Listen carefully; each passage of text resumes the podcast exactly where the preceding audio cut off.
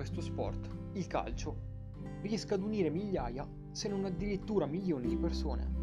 Quello stesso sport che in molti casi purtroppo divide. Ma per chi ama il calcio, la storia che stiamo per raccontare non potrà mai passare inosservata.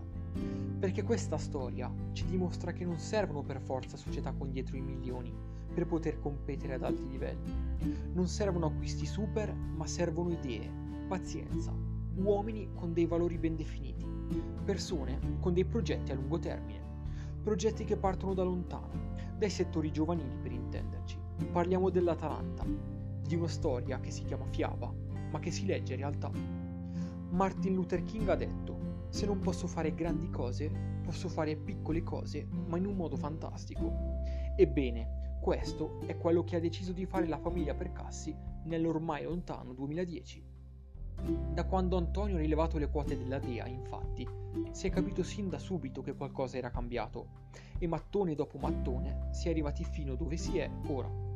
Dalla Serie B fino alla Champions League, in questo mondo dove i ricchi diventano sempre più ricchi e i poveri sempre più poveri.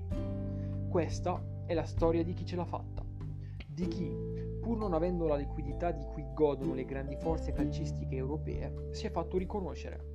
Una storia, dicevamo, che non ha ancora vissuto il suo apice, ne siamo certi, perché questo è un gruppo di persone che ha delle ambizioni e vuole migliorare ogni giorno.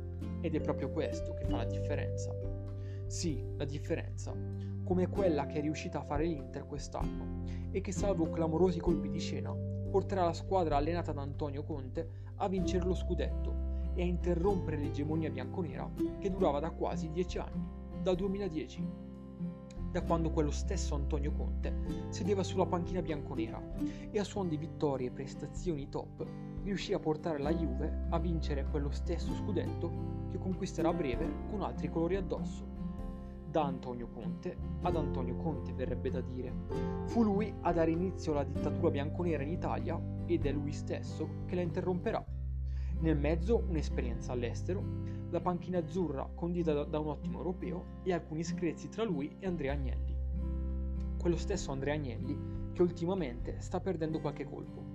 Non ce ne voglia il numero uno di via Galileo Ferraris, ma le scelte degli ultimi anni, è sotto gli occhi di tutti, non stanno per nulla ripagando e ad essere in Andrea Pirlo non ci sarebbe da stare molto tranquilli, perché nonostante le parole di Pavel Nedved che ha rassicurato tutti sul futuro del tecnico bresciano, confermandolo di fatto per la prossima stagione, la sua panchina non è affatto salda. L'anno scorso pure Maurizio Sarri era stato confermato a parole, ma di fatto cacciato a fine campionato per fare posto proprio al maestro. Diciamo che con l'addio di Allegri si è rotto qualcosa nei meccanismi della Juventus. Allegri che ha vissuto gli anni migliori proprio in bianco-nero e prima ancora al Milan quando c'era Berlusconi. Dopo di lui sappiamo bene com'è andata per i colori rossoneri.